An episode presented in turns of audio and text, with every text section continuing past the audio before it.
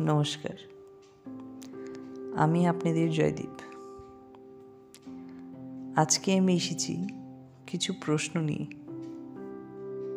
কিছু কথা নিয়ে।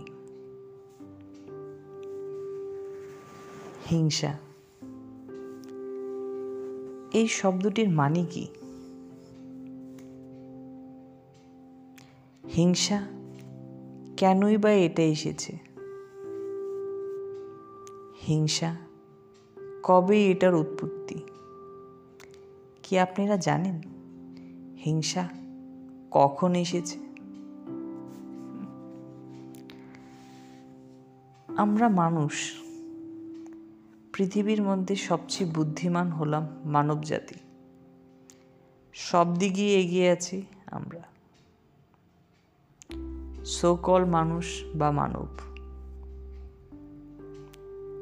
কিন্তু প্রশ্নটা হলো যে এত উন্নতি, এত বুদ্ধি থাকা সত্ত্বেও আমরা হিংসা করা বন্ধ করি না। আপনারা কি বলতে পারবেন হিংসা করে কি লাভ হয়? বা হিংসা করে কতটুকু শান্তি পাওয়া যায়? আমার তো মনে হয় না হিংসা করে কেউ শান্তি পেয়েছে। উল্টা আরও অশান্ত হয়েছে। যে জিনিসটা আমাদের অশান্ত করে, ওইটা আমাদের করি বা কি লাভ? সবাই তো শান্তি হয়ে শান্ত থাকতে চায়। পৃথিবীর যে কোনো প্রান্তে মানুষ থাকুক না কেন সবাই শান্তি চায়। হিংসা কখন হয়, কি বলতে পারেন?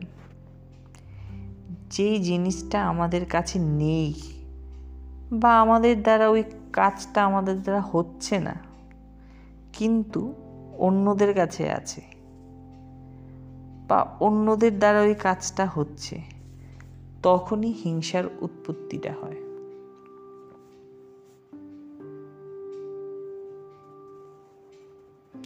আমরা হিংসা না করে যদি আরও চেষ্টা করি কীভাবে ওই কাজটা করা যায় বা ওই জিনিসটা পাওয়া যায়, তাইলে বোধ হয় হিংসা শব্দটি আর থাকে না।